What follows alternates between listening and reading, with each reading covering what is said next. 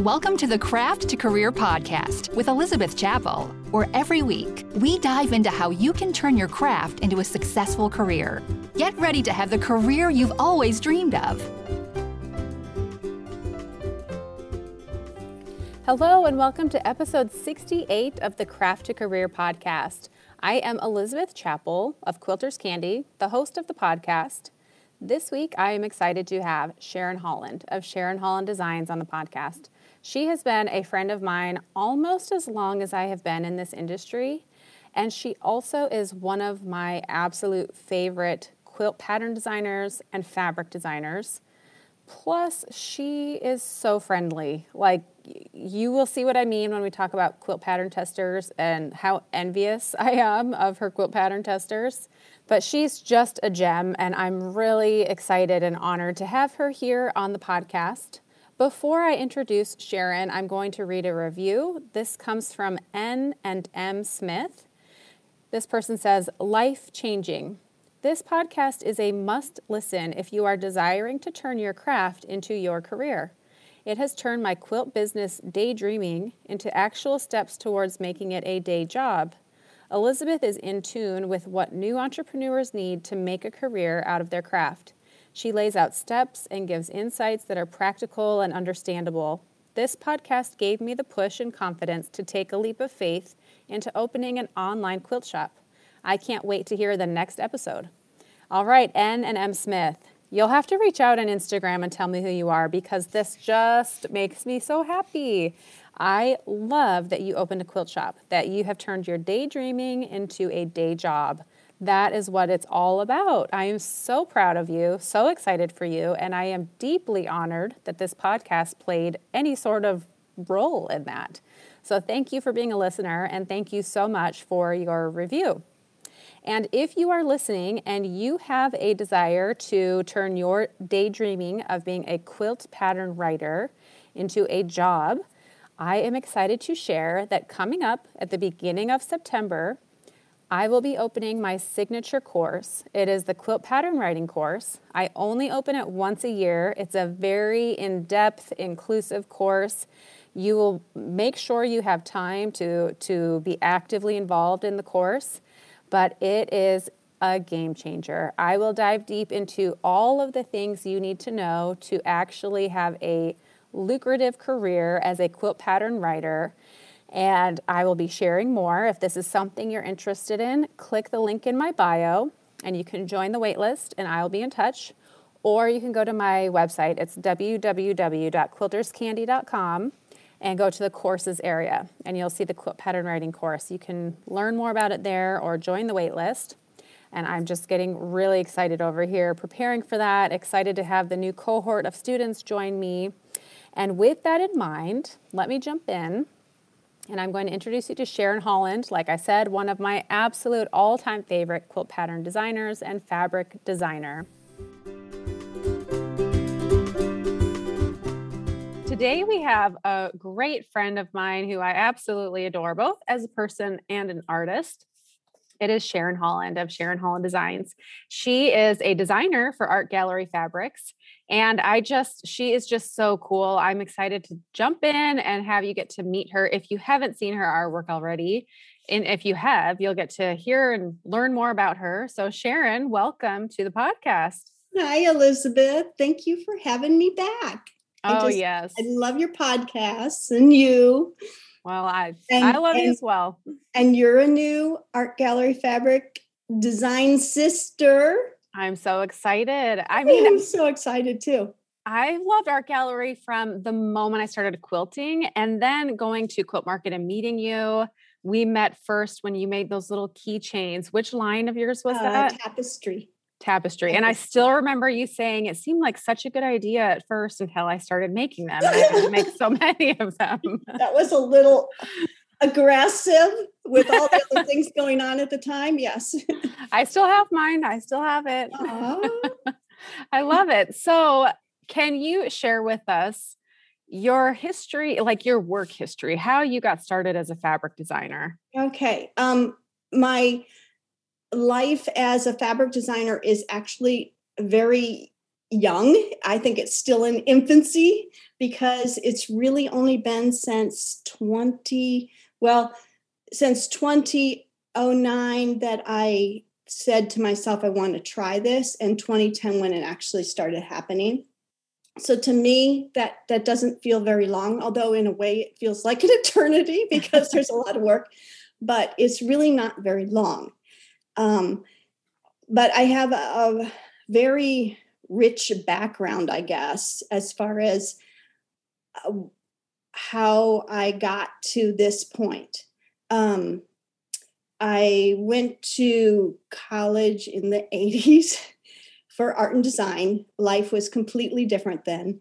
I mean, they were just coming out with PCs, and I even had said to my parents at one time, I don't even know why I would own a computer. I don't know what to do with it. and look at me now. Uh, yes. oh my gosh, I do so much on the computer, but it was a completely different animal there then mm-hmm. than what it is now and not user friendly and all that kind of stuff. So um uh but I I have been trained in the process of making art like um course drawing and and learning all the different things that makes good art and and and that but also just what i learned i think what i took away the most with my schooling was that the process is just as important as the end result. How you took that concept or that assignment and how you got to the end part you might do 50 to 100 iterations in between and it's so important to do that. And that's what I learned. And that's why I don't, um, I'll take one of my designs and it'll be good, but I'll say, oh gosh, I think I want to do it a different way, or I want to try a different way. And sometimes I'll try several different ways of the same thing and ultimately, hopefully, get to the end result, or I go back to the beginning. It doesn't matter to me. That process is really important. So mm-hmm. anyway, so I have I have that as a background. Um, but then there's a, a huge gap, a huge gap because I got out of college, I got married, I raised my family. I the it wasn't until let's see, I don't even know when that was, what year that was. So it would have been I moved here in Ohio in January of 2006, and I had just um, finished when we moved, I had had a business doing like um, antique buying resale items doing booth reworking stuff and and this vintage kind of stuff that i was doing. It was very successful when we moved. I just like liquidated everything and quit and then i got here and of course there's a new house and stuff to do so you're busy with that but then when you get that all settled down i went what am I going to do now? I've got no direction. I had only one kid home at the time who was starting junior high, I believe. No, I had two. I had two kids here, high school and junior high. And, you know, they're taking care of themselves and stuff like that pretty much. So I just didn't know what to do. So we went to an art exhibit and saw a Rembrandt etchings exhibit. And the whole a story behind his etchings was he was doing these etchings so his art could be affordable to the everyday common person. And it was so cool. And i'm like oh i should just dust off my art stuff and get started on that. So i started dinking around with watercolors and drawing and just doing stuff just just producing stuff with no real goal in mind what to do. But after a while just like with any craft that you do, mm-hmm. you start creating stuff. You go, okay, now what do I do with all this? So you kind of look to selling it or something. So I started thinking about this Rembrandt thing and how he he basically was doing these etchings, which were uh, lithograph etchings, so they could be mass produced. And I'm thinking, I do love printing and stuff, so I uh, started submitting my photos and drawings and stuff like that to card companies, um, greeting card companies, because I like the idea of things in print. Mm-hmm. And I got a phone call I know. And this is this is not digital sending things in. This is printing things out to the size, da da da da, mailing them out. You know, uh, go, wow. You, you, would get these books that were like uh, I don't know what it was called, but it was like every year they'd put out this new book of of companies, design companies that are looking for artists and stuff like that that have submission guidelines and stuff. So I got the books and and you know filled it out and sent things in. And I got a phone call from Design Design, which is a really a big company for um, greeting cards and that. And I had this photograph of a magnolia tree that they wanted to use for a sympathy card, but hey, it's in print. right. um, everybody needs sympathy cards. Um, so anyway, so actually, and that was wow. So that was about 2007, 2008. Mm-hmm. It just got retired this year. Oh wow! It ha- I know I was getting royalties on it all that time. That's One awesome. Part. But they they give me a phone call right, and um, they say they want such and such a file. I don't know JPEG maybe 300 DPI, and I'm like, what? what do you want? I have no idea what you want. How do I send this? it didn't occur to me that I had to know that other end. Right. So then what that did was I said, okay, if this is really going to be something, if this is going to turn into something, I need to learn what the heck is going on here. I need to learn the computers. I need to know, know how to do these Adobe stuff. And so we had a wonderful, we have a wonderful community college um, just, you know, north of us here. And um, I looked it up and they had a really good program for digital print to, it, to get certified because I already had a college to BS college degree. I didn't need to take the full thing. I could just go in and get these certifications. And that's all I need. I don't need a degree or anything. Right. So, digital print certification and desktop publishing certification were the two things that I wanted to focus on. And from there, I learned how to do printing from screen printing to digital, the big machines and stuff, hmm. to um, and then uh, desktop publishing taught me all the Adobe suites as far as printing goes, like Illustrator, InDesign, and Photoshop. Cool. And I also took, uh, just because I love it, I took another photography class on, you know, just uh, developing black and white photography because I love that. I had had that in college, but I wanted another refresher. So anyway, mm-hmm. um, throw all this together with what I already knew about stuff, and um, I loved it, loved it, loved it, loved it. Uh, finished that in just taking a couple classes each semester. I finished that in like in two years and um, then i and they didn't teach me how to do textile design and again this is this is 2009 okay there is not a lot out there on how to do textile designs mm-hmm. but i'd always been sewing and i love fabric and i love the printed fabric and i'm like okay i have all this information now what am i going to do with it i think i can do this Awesome. and I figured it out. I don't know if still don't know if I do it the right way, but it works. I can mm-hmm. do all my own repeats and and everything. Um, so um, so I for about six months just churned out stuff for me, just you know, because at the beginning, and and you can relate to this now, mm-hmm. at the beginning, you're like grasping for straws. You're like, mm-hmm. what I can do a polka dot, you know, whatever, yeah. whatever works that you can make as a repeating thing, that's where you start. And yep. you just make. And you may not even have a sense of your style at the beginning. You're just creating stuff. And that's what I did, just volumes of stuff. Um, then, after doing volumes of stuff, I could start kind of seeing what really appealed to me the directions and stuff. Plus, I'm just learning how to do this all together. So I was really not very proficient at the beginning and super proficient now. But yeah. you know, all proud of part of the process. And again, that just doing, doing, doing will make you proficient at anything. Mm-hmm. But, um, so then I felt I had something, you know, put together what I thought was a collection type of thing.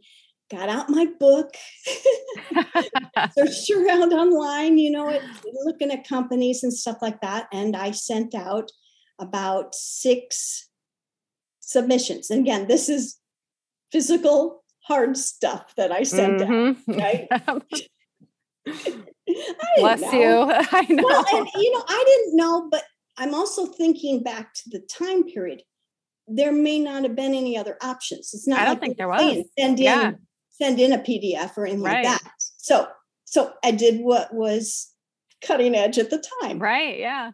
I got a phone call of the well, those ones I sent out. Um, Paintbrush Studio called me up and said, "We really like what you're doing. We'd like to sign you on as a designer."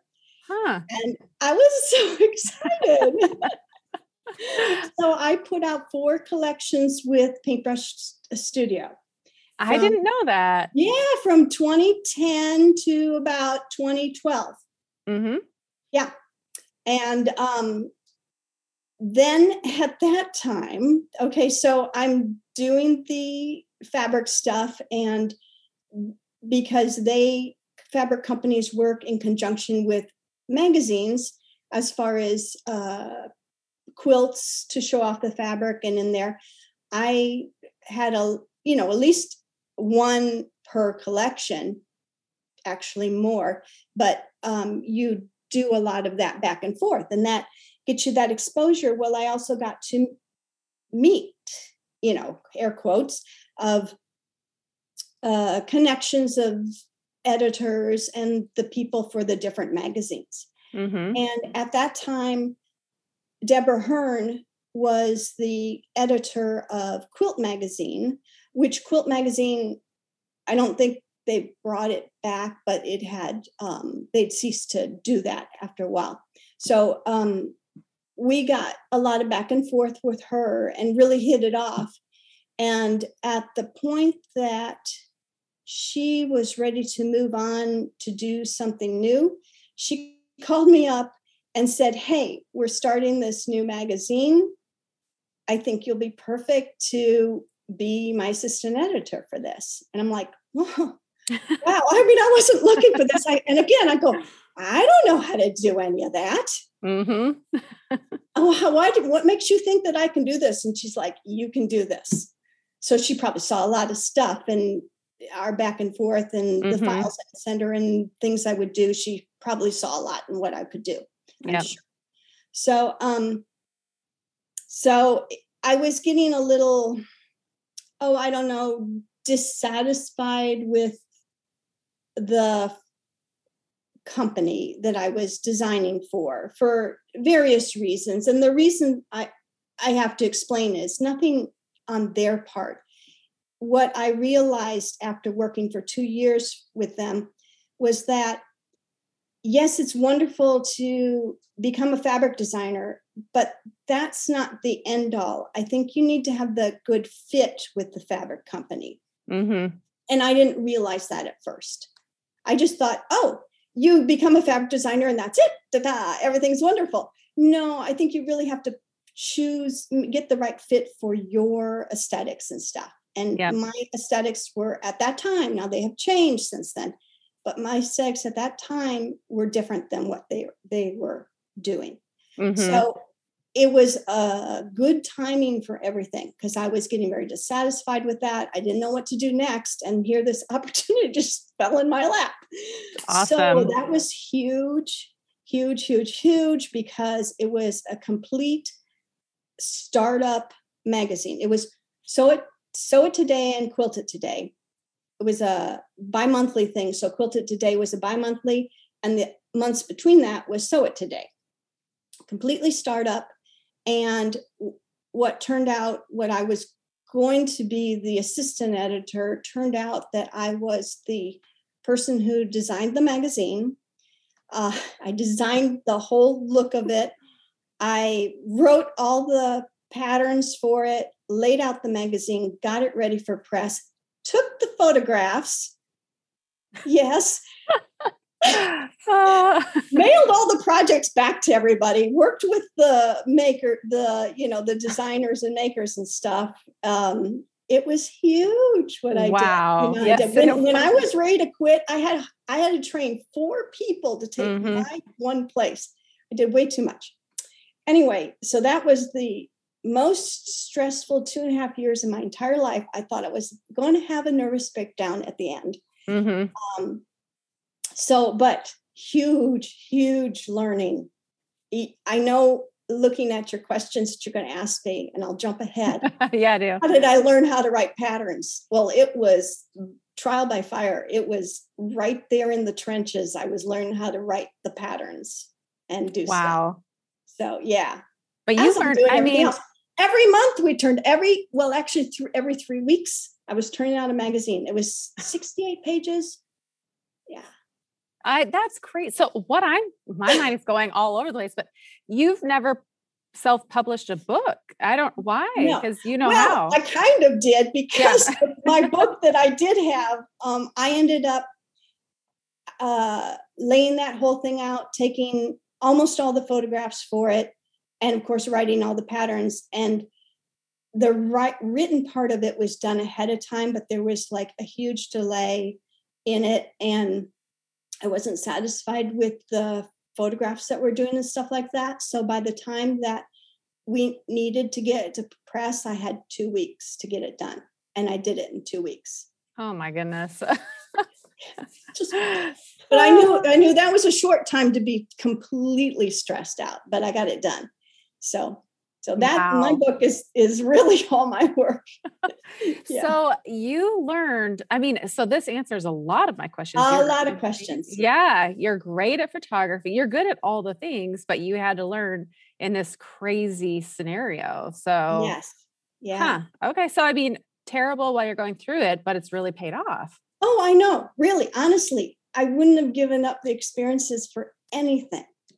Yeah. Anything. Yeah. And so how did you find art gallery fabrics? How did that relationship Okay, start? so that that's interesting too. So because I was working on the magazine, I uh they were one of the companies that we worked with, you know, as far as um doing their uh projects, you know, type thing, or sewing with their. I did a lot of the sewing too, uh, sewing with their stuff and um, photographing it and that and I loved working with them. You know, they were just super cool company to work with. I just loved everything that they were doing, social media wise, um, the fabrics, the the the quality of the fabrics, and the prints, and just the freshness of the everything about it.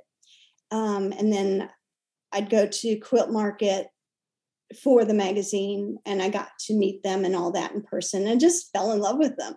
So, six months before I left, I gave them my six months notice, training four people, still putting out the magazine and moonlighting, putting together a collection to submit to Art Gallery Fabrics.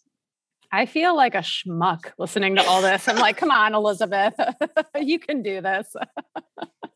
so so um, we went to quilt market and i made, had made an appointment ahead of time with pat um, to show her my stuff.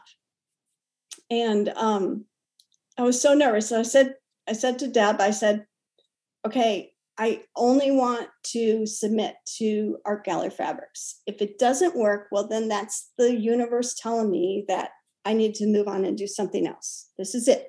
It's one shot I got signed on right there. No way. Yes, yes, yes. That is so So cool. I knew the universe was telling me I should be doing what I, yeah.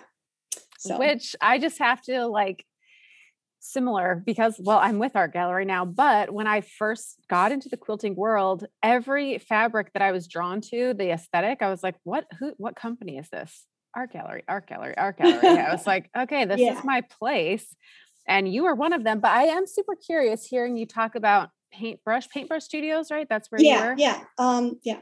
How did your aesthetic change? What did it look like then compared to um, now? Okay, so you, ask good questions because this is all I think I think again this is process thing of it. Mm-hmm. And I mm-hmm. think it's so important.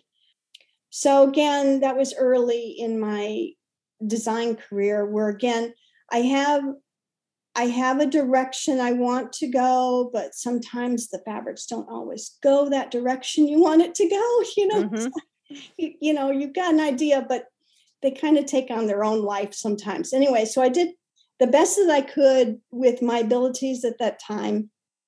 And however, I didn't have a strong enough um, sense of myself, I think. Mm-hmm. So I could easily be swayed by maybe what I thought other people wanted. Yep. And I wasn't listening to myself. And that's kind of like, that's the kiss of death with anything. Even when I mm-hmm. was in the retail stuff, if I bought what I liked, my aesthetic, that stuff sold like hotcakes.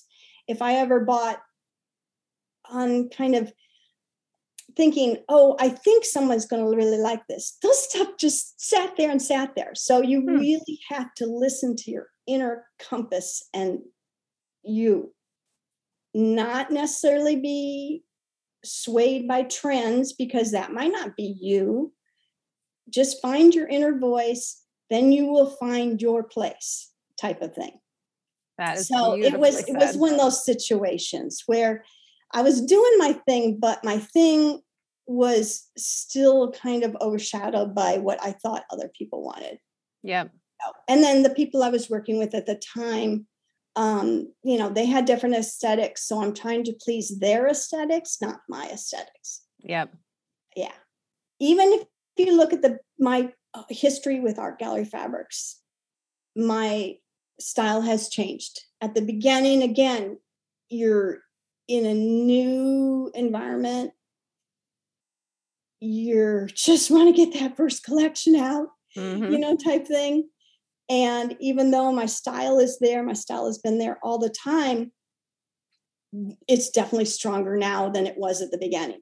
Mm-hmm. It's maybe bolder. Maybe I'm a little more risk taker now than I was then, where I was playing it safe yep. type thing. So, um, so, and you'll see that in your own work. There'll come a time where it'll just kind of switch for you, and you'll go, "I'm just doing whatever the heck I want here," because I'm excited for that. Right for me you know mm-hmm. yep and you will not think about what anybody else wants just what you think is right so well and i feel like a baby here but i'm just going to ask it's kind of vulnerable but okay. I, i'm working on my second collection yeah. and i have in my mind what i want and then i go to draw it and create it and it's it's not that you know i'm like that's nah. what i was talking about sometimes it just doesn't do what you want it to do yes so that's well, normal. in that case, just keep keep like what I'll do is I'll go, okay, that's great. Now I tear it down, mm-hmm. tear it down and do it again. Tear okay. it down and do it again. And and and maybe you can control it better as you do. I don't know. It's, yeah. yeah, it's tough. We'll see. And then I did want to ask, I want to say Kismet, their floral where there's a bunch of flowers all together. Yeah. Did you make that in Adobe or Photoshop? I do all my stuff, well, most everything. Oh, well, anything that's of uh, sometimes just the, the simple stuff I'll do just on the computer, directly on the computer. But all the big stuff that you're thinking about, like the the Fleuron, mm-hmm. That is all hand drawn to begin with, and then mm-hmm. I scan it, import it into Illustrator to vectorize it. And I always work in Illustrator because I like vector art rather than the Photoshop, which is the the pixels. Um, yeah. Yeah. So um, yeah, it's all hand drawn. I like that control of pencil to paper. Mm-hmm. I'm just so old school that way. I just it's I just have to do it that way. And have you ever, I know I've asked you this before and I'm going to keep asking you until I get what I want, but are you ever up for putting out a course on your process of drawing and how you make fabric designs? You know, I thought about that, but I think what makes my stuff so unique is that I don't share how I do okay. it. Okay. Ah, yeah, I know that sounds more. really selfish in this in this world of everybody sharing their process, but I just think my stuff has a look that no one else has captured yet. Yeah, it does. Yeah. And one of the questions I want to ask is I remember chatting with you and you were saying a lot of times people feel like when I become a fabric designer, it's very lucrative. Oh, I've made it. And at first, it's generally not so. At what point? Absolutely I mean, not at the beginning. was there a point in with AGF where you were like, okay, this people have they know me, they they like my stuff. Like, what, where, yeah. which line was that? Um. Well, for me, the big shift, the big shift was, in fact, uh, I can I can pinpoint a lot of things. So uh, signature and everlasting are a pivot point for me because before signature, I actually told Pat I was going to quit and she wouldn't let me. I love it. so when I did signature, I'm like, okay, then I'm just going to do what I want. You know, it's mm-hmm. just, I like, that's it. We're just going to, we're just going to. So there was that shift. And signature started kind of this trend for me to have just a whole bunch of different prints in a collection. I don't know, there's like maybe 13 different ones in signature, a lot. And then Everlasting was just a small collection. It was just a 10 piece, but there's 10 different prints in there. And um, but the where it really now now we've pivoted and now we're taking off was spirited. Mm-hmm. spirited was another one where i said i'm just doing gonna do what just gives me butterflies. Every one of these things. And and that one did. And then it just took off. And then kismet was after spirited. So i've i've got some momentum here after spirited yeah. and this this feeling of really getting going and um, it's just been that way since with everything everything since spirited. I mean kismet is probably dare i say my most favorite collection of all time. That's a big thing to say but it really speaks i to think me. there'll be a lot of people that agree with you on that yeah. Yeah, yeah i just it, love it it. could be a real iconic collection for me. Yeah. Yeah. And what how well well, okay. Well, I'll jump into this question. How long does it generally take you to create one collection? Well, like I said, the more you do, the more proficient you get, and the more you understand yourself. So you're not second guessing yourself or anything like that. So just it will get better. Um, but now, like if I put my mind to it and I say, okay, I'm gonna start a collection, I would say, and and I can I'm the kind of person I need to just focus on one thing at a time. I mm-hmm. don't like to multitask. So when I say I'm going to work on a collection, that's all I'm working and thinking and breathing about. A week will get me the bulk of it, just the whole, you know, like the main essence of it. Then I spend another couple of weeks just tweaking it out, um, giving my mind a little rest to fill in maybe some gaps that need to be for it. Mm-hmm. So three weeks to a month and I could be done, maybe less. Wow. yeah, because I do have a like a huge archive of stuff too. Mm-hmm. Yeah. Sometimes I just kind of start, oh, well, let's just kind of see what's in the vault mm-hmm. and yeah, add from there. So I don't have to always be making a zillion prints each time. So and when you say start from the vault, do you mean you go to your notebook, your pen and paper, or you look at your digital things or both? Um, I I pretty much have uh, just uh, what I call my archives of prints that are just ready to go. They just might need okay. to be colored or something. Yeah. Which brings up another question. When it comes to colors, do you generally choose your own color palette for a for a fabric line? Um, well, what I do is so here's okay here's a really good helpful hint to designers and this is what has I, I started doing this actually with Everlasting and have done it since. And I have found this to be invaluable. So before, I used to be when I, I'm going to back, I'm, I flip all over because my brain doesn't go in one direct straight line. Um, used to be I'd m- make prints and put things together, and like the last thing that would happen would be naming it. Mm-hmm. Now I usually start with a name, and I already know the direction and everything like that from the start. So that's a really good place to be. Is if when you get to the place that you're starting with a name and then you're just working backwards. To, yeah. Nice. So you're already working with a full picture.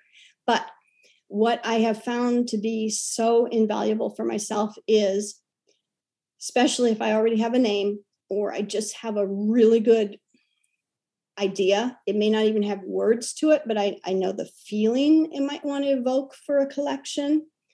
Um, I search around online, generally Pinterest, um, and I want one picture. I just want to find one picture that captures the mood that I want to create with this collection.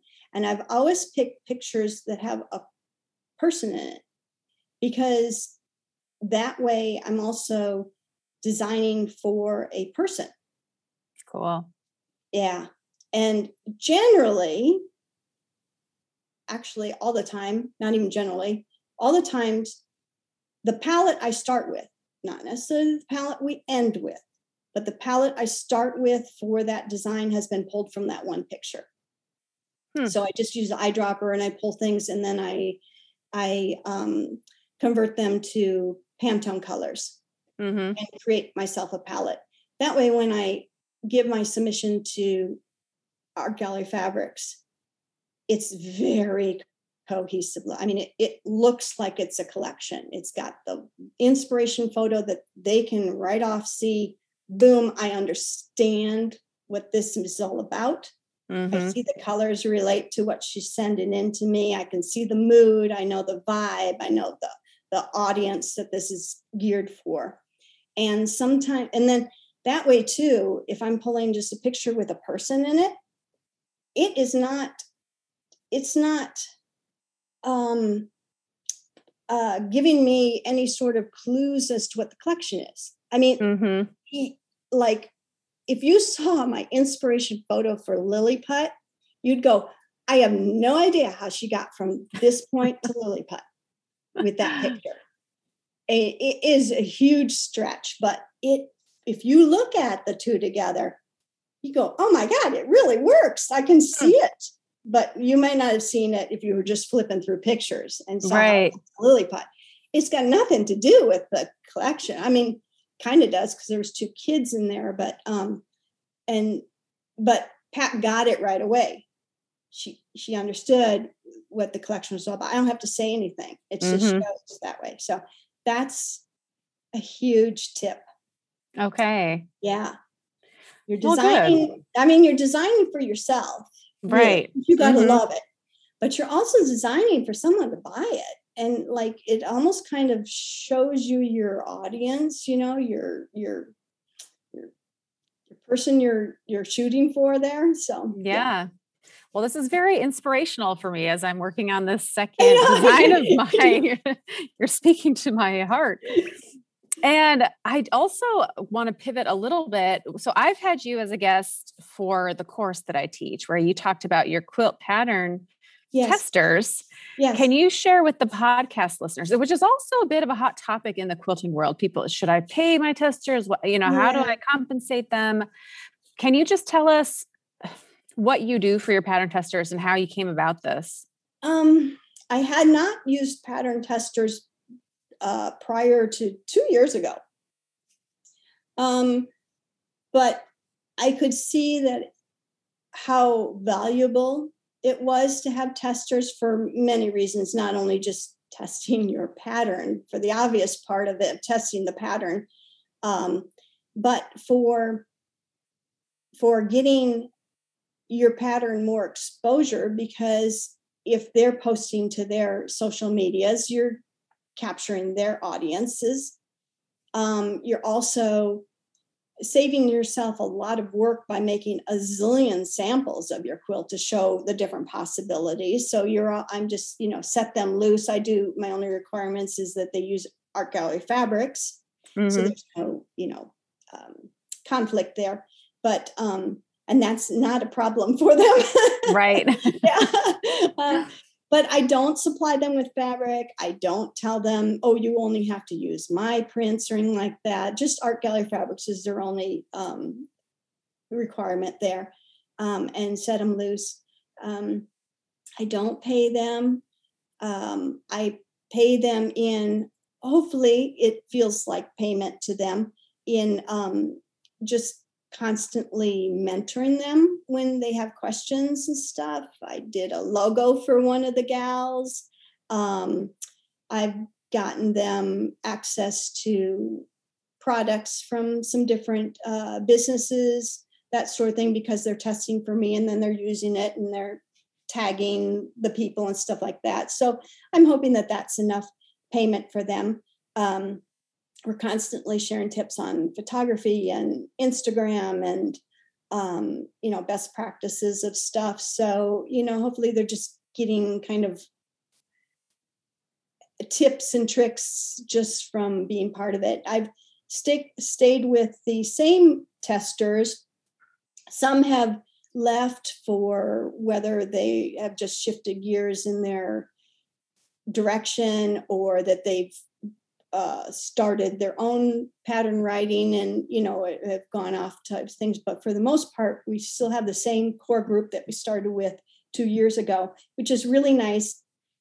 Saves me a lot of like rehashing of the same uh, information each time. It's just i set them off and they go you know i don't have mm-hmm. to yeah uh, tell them what my expectations anymore. So it's been really well, nice and i think it's nice it speaks to the value that you do offer that they have stayed for you know that long. And i know i've spoken to some people who've uh, been a pattern tester and it is like they love it. It's this community and th- they're learning from you. You're like a private tutor for them. Yeah. i can tell you that is worth a lot. So yeah. it's it's a good deal. How yeah. do you keep in touch? Do you have like Marco Polo, Voxer, email, Facebook group? no, um, well, we do we um, we do have a a DM chat on Instagram for just kind of general stuff. Um, I will text group or text individually. Um, try not to be too invasive on each other's time and stuff with, mm-hmm. with like 15 people. It it can really take up a lot of time. So I try to keep it fairly businesslike and to the point and stuff. But yeah, we do get off on little tangents and things and personal things sometimes. But um, but yeah, for no, nothing fancy. yeah, well, yeah. it works. It, it works. job exactly. done. Yeah. so if you for our listeners that are thinking about a creative career whether whatever it might be do you have any tips that you can share with them? I mean, you've shared some great ones already, but um, let's see here. Again, uh, find your voice and what makes you happy. Um, if you're just constantly following trends, well, that's already something that's out there. I, I mean, be aware of what's going on for trends, but the best thing to do the the goal is to be the one that's starting the trends. So if you're always following a trend you're just always following. So at some point you have to say hey i'm doing what makes me happy. You know and and and like i said and like i said it doesn't have to be what's on trend that makes you happy because there is a huge gamut of what is um, wanted out there as far as types of fabrics. It doesn't have to be what I do or what Elizabeth does, what you do. Um, there's just so many other kinds of things out there. So if you are one who likes blenders or you like um, batiks or something like that, well, find the company that fits your aesthetic. And then you can you know be the top in that but finding the right fit for yourself is really important for you Yeah. and the company too. So, Yeah, I love that. And so often I hear with students, um, and I, I get it. I went through my own where, well, what do people want? Oh, that's really popular. Okay, I should do that. It does not work well. it does not work. It has to be sustainable. Yep. If you're doing what you love to do, then it's you could do that for the Forever. next 100 years or whatever. Yep. But if you're constantly fighting and doing something that's just not you, think of it. You have to promote that. You have to have that on your feed. You have it has to fit with your brand. Um, and if you're constantly working against what's really you, if you like really like, you know, like cottage core, but you're trying to do modern stuff, it is just not going to work. Yep. And it's not fun if you're not No, doing what not you fun, love. and it's not sustainable. So, yeah. Which also on this topic, I also have students or peers in the quilting community who will say, Oh, I think someone stole my idea. This looks so similar. And my biggest advice to them is don't worry about it. Like, if they really are copying, that's not sustainable. And you are coming up with ideas. I mean, it speaks to people aren't dumb. They're going to notice if copying is happening. So, Yeah. that's my biggest two cents is like just don't worry about that you know And, and it is hard. Well, you can look at it both ways. Uh, I myself, I really do not look at a lot of things out there. I do Same. not want to be influenced. So on the the other hand is if I don't know what's out there, I don't know if my stuff looks like somebody else's. So there's that. But um if you're constantly looking at somebody else's stuff, you're going to be influenced it by it, whether you want to or not. You are Yep. going to. yep And um, so if you're if you're doing your own stuff, if you're in your own head and doing your own stuff, then um, you know it's it's going to be original work to the best part. I mean, all of us are influenced by stuff we see, whether Yep. we realize it or not. But, absolutely Yeah. But well uh, that's interesting because i i think i don't know maybe the past couple of years i've just stopped really looking at what's going on in the I quilting don't. I community really don't look at what's going on. I mean, I glimpse a little bit now and then because you can't help it. And right sometimes I do look at it and go, "Oh, is that kind of like what I'm doing?" You know, like- right right and then I have to think, well, okay, then I just got to think of something new. right You know, yeah I got to think of the next thing. But What's it's the next thing? it's refreshing. I'm glad to hear you say that. And then Karina Gardner, who designs for Riley Blake, she said the same thing. Um, she just doesn't look at, and at first, because my students would say, "Oh, you know, so and so and so and so," I'm like, I feel like I'm not in the know anymore. But I, don't think know. I know. But I, in ways, it's kind of refreshing because if someone were to say that looks like so and so, I'm like, well, this came from this inspiration over here. You know, it's Yeah, definitely exactly. not. You know, um, and you are, we are influenced by what we see and what we look at. So yeah, I love to go look at nature or my childhood or you know things like that. And Yep. yeah, very cool. Well, thank you so much for being here. I feel like what what I would love. Okay, I keep throwing out things. I hope you'll do. Uh, I would love if you even had like a retreat and we just got to come and paint and draw with you and chat. You're just so fun. I feel like we're buddies and oh, I agree. yeah, well, we'll hang out in real life one of these days. So Oh, I hope so. I know. I know we're not doing the markets anymore or anything, but uh, yeah. Yes. Well, thank you so much for being here. You are one talented lady. If people want to find you, where should they go to find you? my website's a good place at uh, SharonHollandDesigns.com. And I'm on Instagram, Sharon Holland Designs. I'm not on Facebook. So it's really my website, which is just loaded with goodies and stuff, um, patterns free and to purchase. And um, oh, and Art Gallery Fabrics, you can see my collections there. Yeah. Sure. And you've got one coming out. It's like a recoloring of Yeah, uh, the tribute collection, uh, Listen to Your Heart, is September. In fact, I just got the notice that the rolls are coming. Oh, how exciting. Yeah, yeah. and All then, right. Yeah, yep. and then cool. another one in um, November. Okay. Oh, I didn't know mm-hmm. another one's coming in yeah, November. Yeah. All right. I'll keep our eyes peeled. Thanks so much, Sharon, for being here. It was a pleasure. Thanks, Elizabeth. Mm-hmm. Bye. Bye bye. Sharon, thank you so much for being on the podcast. It was such a pleasure. I just love chatting with you. And if you haven't seen Sharon's designs or her quilt patterns, be sure to go and check her out at Sharon Holland Designs. She's just such a talented person, and as you heard, very lovely and friendly as well. So, next week on the podcast, it will be just myself. I'm going to talk to you about your email list. So, I've stressed the importance of having an email list. Now, I've had people reach out and say, What do you suggest I write about? How often should I be sending an email? How on earth can I do that at the beginning when I don't have a whole lot to be sharing with people?